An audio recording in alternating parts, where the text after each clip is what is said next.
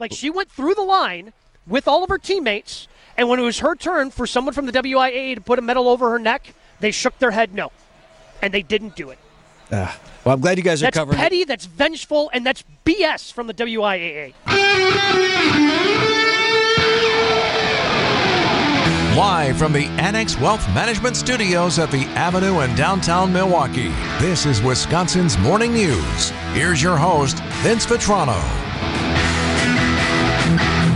11 minutes after 6 this Friday morning, Vince Vitrano and Michelle Richards in the house. Eric is off today. Great to have you, Michelle. Thanks. Fun to be here again. Annual Big Gig Summerfest underway already. This is one of my sayings. I don't know if you ever heard me say this, but if you pay full price to get into Summerfest, you just didn't try very hard. Nope, you're doing something wrong. Here's what they're offering today. It's Children's Fest Day. Our news partners at TMJ4. Discounted food and beverage items until 3 o'clock. And nothing to bring, nothing to wear, nothing to show. You just get in free from noon until 3 o'clock today. I told you Thursday that I was going to be judging the Johnsonville Top Your Brat contest as Summerfest kicked off on its opening day. Good news here no controversy, very clear winner. And the grand finale of the winner.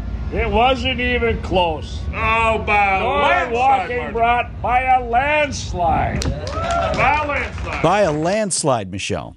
So, which one was this? Okay, the Northern Walking brought the winner out of some 270 entries.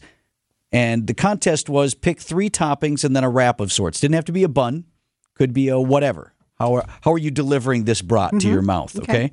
The winning entry was this brat wrapped in a tortilla, topped with queso, pico de gallo, and crushed Fritos.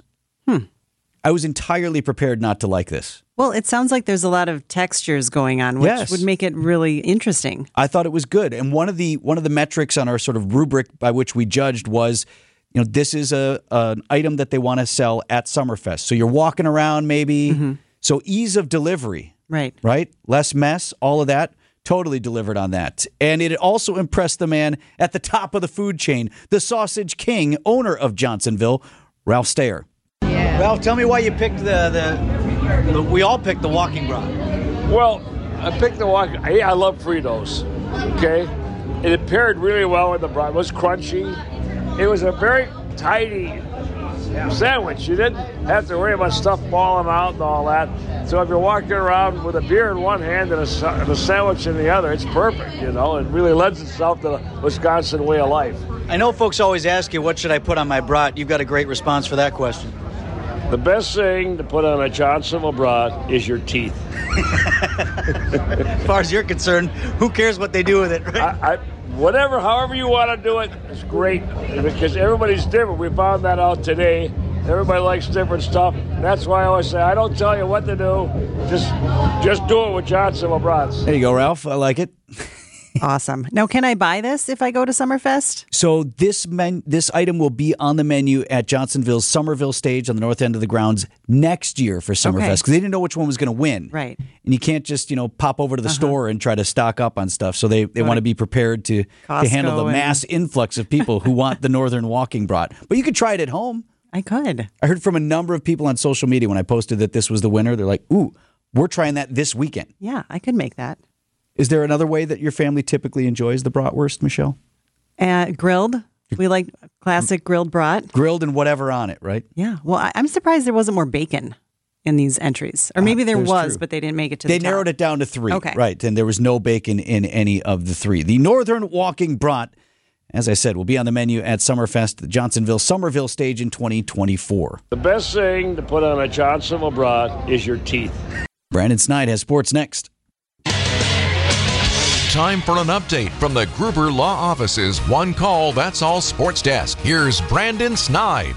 The Milwaukee Bucks officially began their new era under head coach Adrian Griffin last night. Milwaukee entered the night with just one selection, number 58th overall. But they didn't just stop there. They moved up to number 36 in a trade with Orlando as the Magic received the Bucks 2030 second round pick and cash considerations. And with that selection, the Bucks took UConn guard Andre Jackson Jr. He impacts winning. He's a multi-positional defender, super athletic, and I would call him a wing playmaker.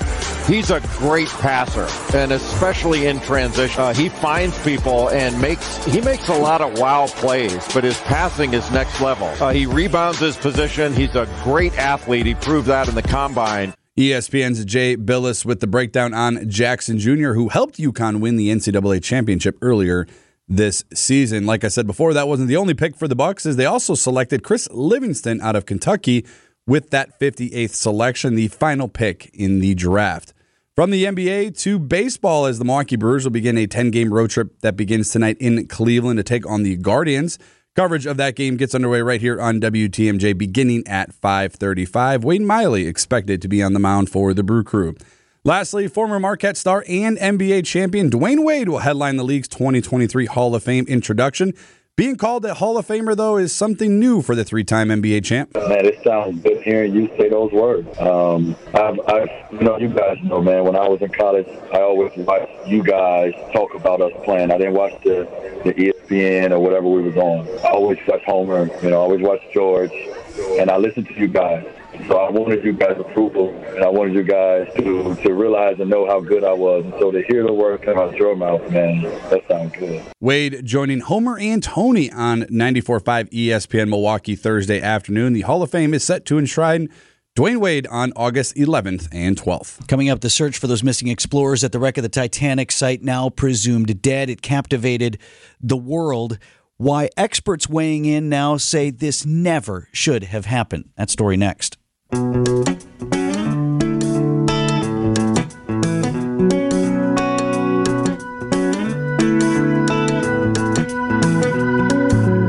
not aware of too many things. I know what I know if you know what I mean. 621 on Wisconsin's Morning News this Friday morning. And this morning, some comfort, perhaps, in knowing that the victims on board that ill fated sub visiting the wreck of the Titanic likely did not suffer, did not sit for days, slowly running out of air and time. That was the worst. And Michelle Richards is in for uh, Eric this morning. I think that was the worst part about it for days, Michelle, as we covered this story. And people's reactions to it was thinking they're down there, they're hoping someone finds them. How are they conserving air, right? I can't even imagine. Right? That's terrifying.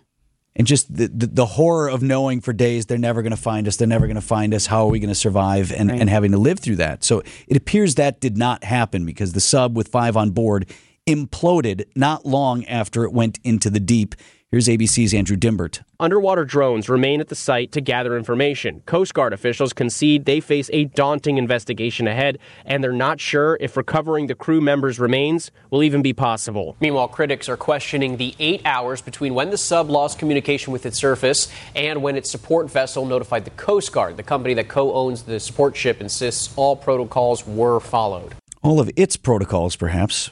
But uh, questions do remain this morning about the sub itself, about the company OceanGate who designed it. We saw him on uh, popping up on CNN this morning. A couple of people commenting on this, experts in the field. Bob Ballard is the guy who discovered the wreck of the Titanic back in 1985 on the ocean floor, and he now directs an ocean research center.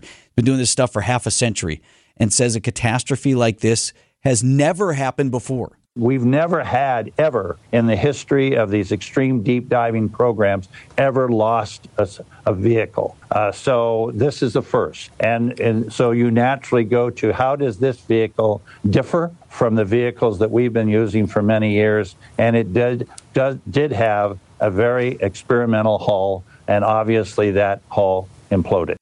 So earlier on CNN, James Cameron popped up, and Michelle's like, "What's he doing there?" right? I like didn't you were surprised know. to see him. I, d- I just thought he directed the movie. I didn't know he was He an expert. Right. So he directed, of course, the film Titanic, but also has himself made a number of dives like this in doing his research for the film and kind of as a bit of an explorer and adventurer himself. So he's done these submersible dives to the site, and he too just can't believe this happened. The last thing somebody should be thinking about when they get into a sub to pay to go to go deep as a tourist or as a uh, you know what do you call it like a lay explorer they shouldn't have to worry about the sub that they're in. It, this is just engineering, and it's the 21st century.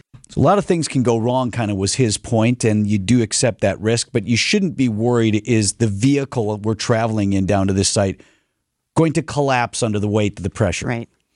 So, Made of experimental materials. Right. And so, how do we know that's what happened? Investigators are starting to put these things together, actually confirmed early suspicions that the vessel had been lost days ago.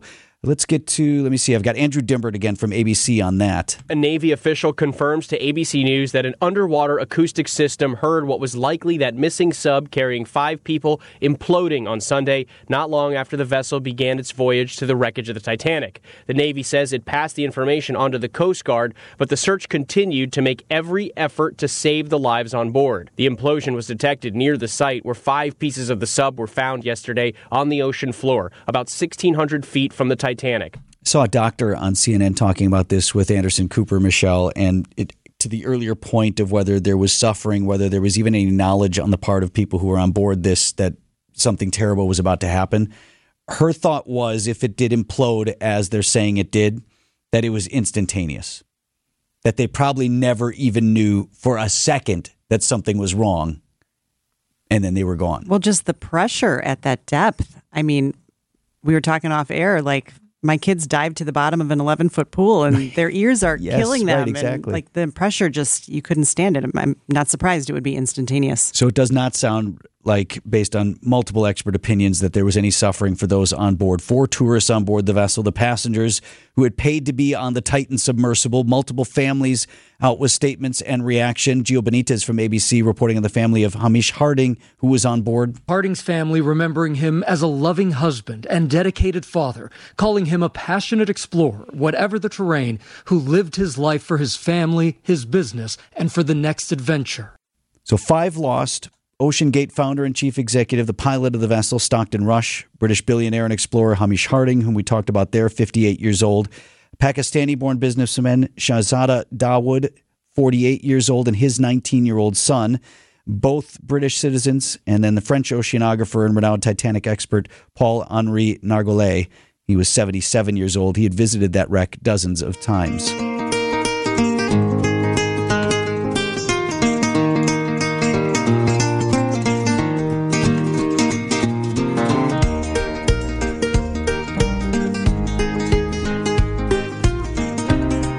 Brown Band, your headliner on the American Family Insurance Amphitheater stage. Day two of Summerfest on the way. Gates open at noon.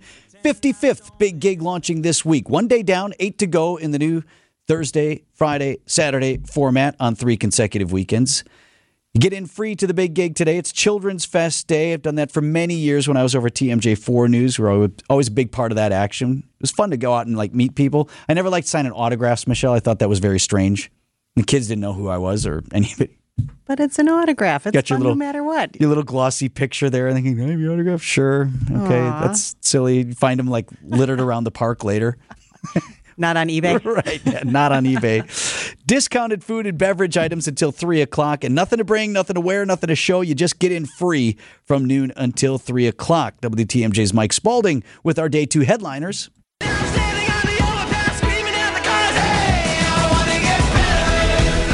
Jack Antonoff and his band Bleachers headlined the Generac Power Stage at 9:30.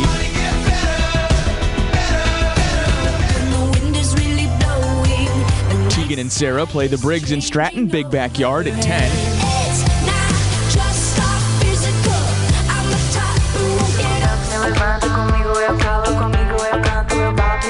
Electronic duo Sofi Tukker headlined the Miller Lite Oasis stage at 10.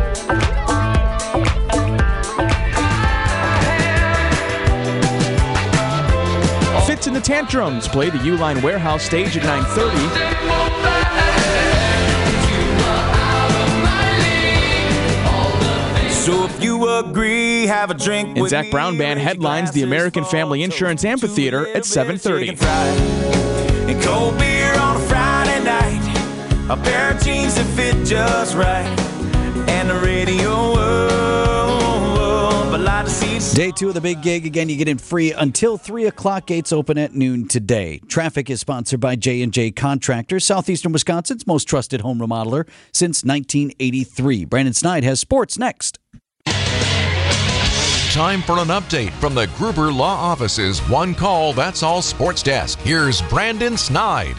The Milwaukee Brewers begin the day a game and a half behind the Cincinnati Reds in the NL Central standings, and they will embark on a 10 game road trip that starts tonight in Cleveland to take on the Guardians.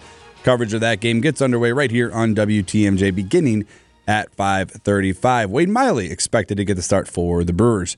On Thursday night, the 2023 NBA draft saw a total of 58 players selected. The Bucks picking two of them, acquiring the draft rights to Andre Jackson Jr. with the 36th overall pick from Orlando in exchange for the 2030 second round draft pick and cash considerations. Milwaukee also selecting Chris Livingston out of Kentucky with the 58th and final selection. It's time for Extra Points, a sports opinion commentary on Wisconsin's morning news. Here's Brendan Snide.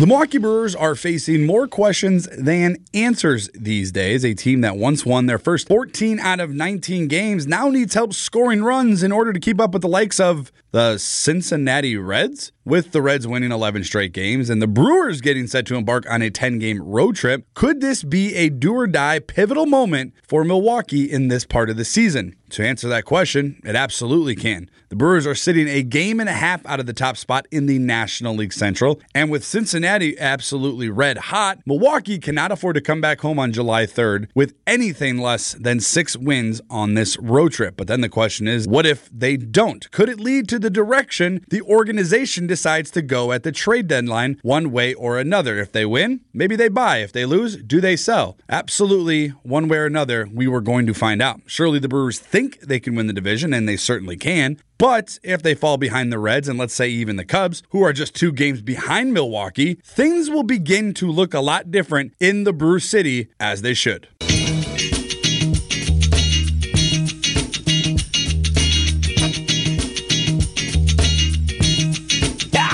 651 on Wisconsin's morning news from ESPN Milwaukee. Joined live now by Gabe Neitzel, who you got remote today. Where are you? Yeah, we're out at uh, Seven Brew here in Brookfield. It's a it's a new drive-through coffee place, um, and and they've got some cool things going on. So it's just off of Moreland Road on the east side of Moreland, really close to uh, to 94, and, and some cool things that they do. Um, where they want to have they have a Seven Brew Heroes campaign where they recognize uh, different people who cultivate kindness to those around them. And Trina O'Malley is June Seven Brew Hero for her dedication uh, uh, to the uh, children of team survivors and inspiring the whole community. So tomorrow, we're out here today, but tomorrow, if you happen to be in the Brookfield area, swing by to the Brookfield location. Their goal is to raise $7,000 for team survivors. And for each drink purchased, $5 are going to be donated thanks to the partnership that Seven Brew has with us at Good Karma Brands and ESPN Milwaukee and the Orthopedic Institute of Wisconsin. So some really cool things happening out here in Brookfield at Seven Brew Coffee. How about a little bring back for the crew here today? Can I can I light you up for that? Little to go for us or what? Wh- What do you mean? Like when, when we're like uh, how I open my segment? Is that what you're talking about? No, I mean like when you come when you oh, come back me here to bring? the oh, office. you want to bring yeah. some? Oh yeah, yeah. Oh Little yeah. What do something you to want? go. Yeah. What do you want? Yeah. Talk to Pancake. He'll place our order. All right, place the order. Take a look at the menu. They got Yeah. some smoothies. Ashton, our, our producer's here with me. He's got some sort of iced. I'm not quite sure what it is, but they got Yeah, he iced drinks. They got regular coffee. They got smoothies. They got everything out here. Yeah, he's real fancy. Hey, uh, listen, I wanted to talk to you about something that you guys were talking about on your show, uh, Jen, Gabe, and Chewy, earlier in the week. And it's a sports story, but it's not. To me, high school sports are about so much more than the athletic competition themselves. And we had the WIAA state uh, girls soccer championship playing out over the weekend. And there was a girl for Kettle Moraine who was not allowed to play in the championship game. Is that right, Gabe? Uh, That's correct. So this really got me fired up earlier this week, Vince, because I, I was a three-sport high school athlete. Yeah, sweet brag, right? But no, I, I just remember how important those games were to Yes, me. every one of them. Um, yeah, and and this was a state championship, and this girl is a junior. So, and she was one of the better players on Kettle Moraine. And, and to me, it wasn't even about Kettle Moraine and their opportunity to win the state championship because now one of their best players was sitting.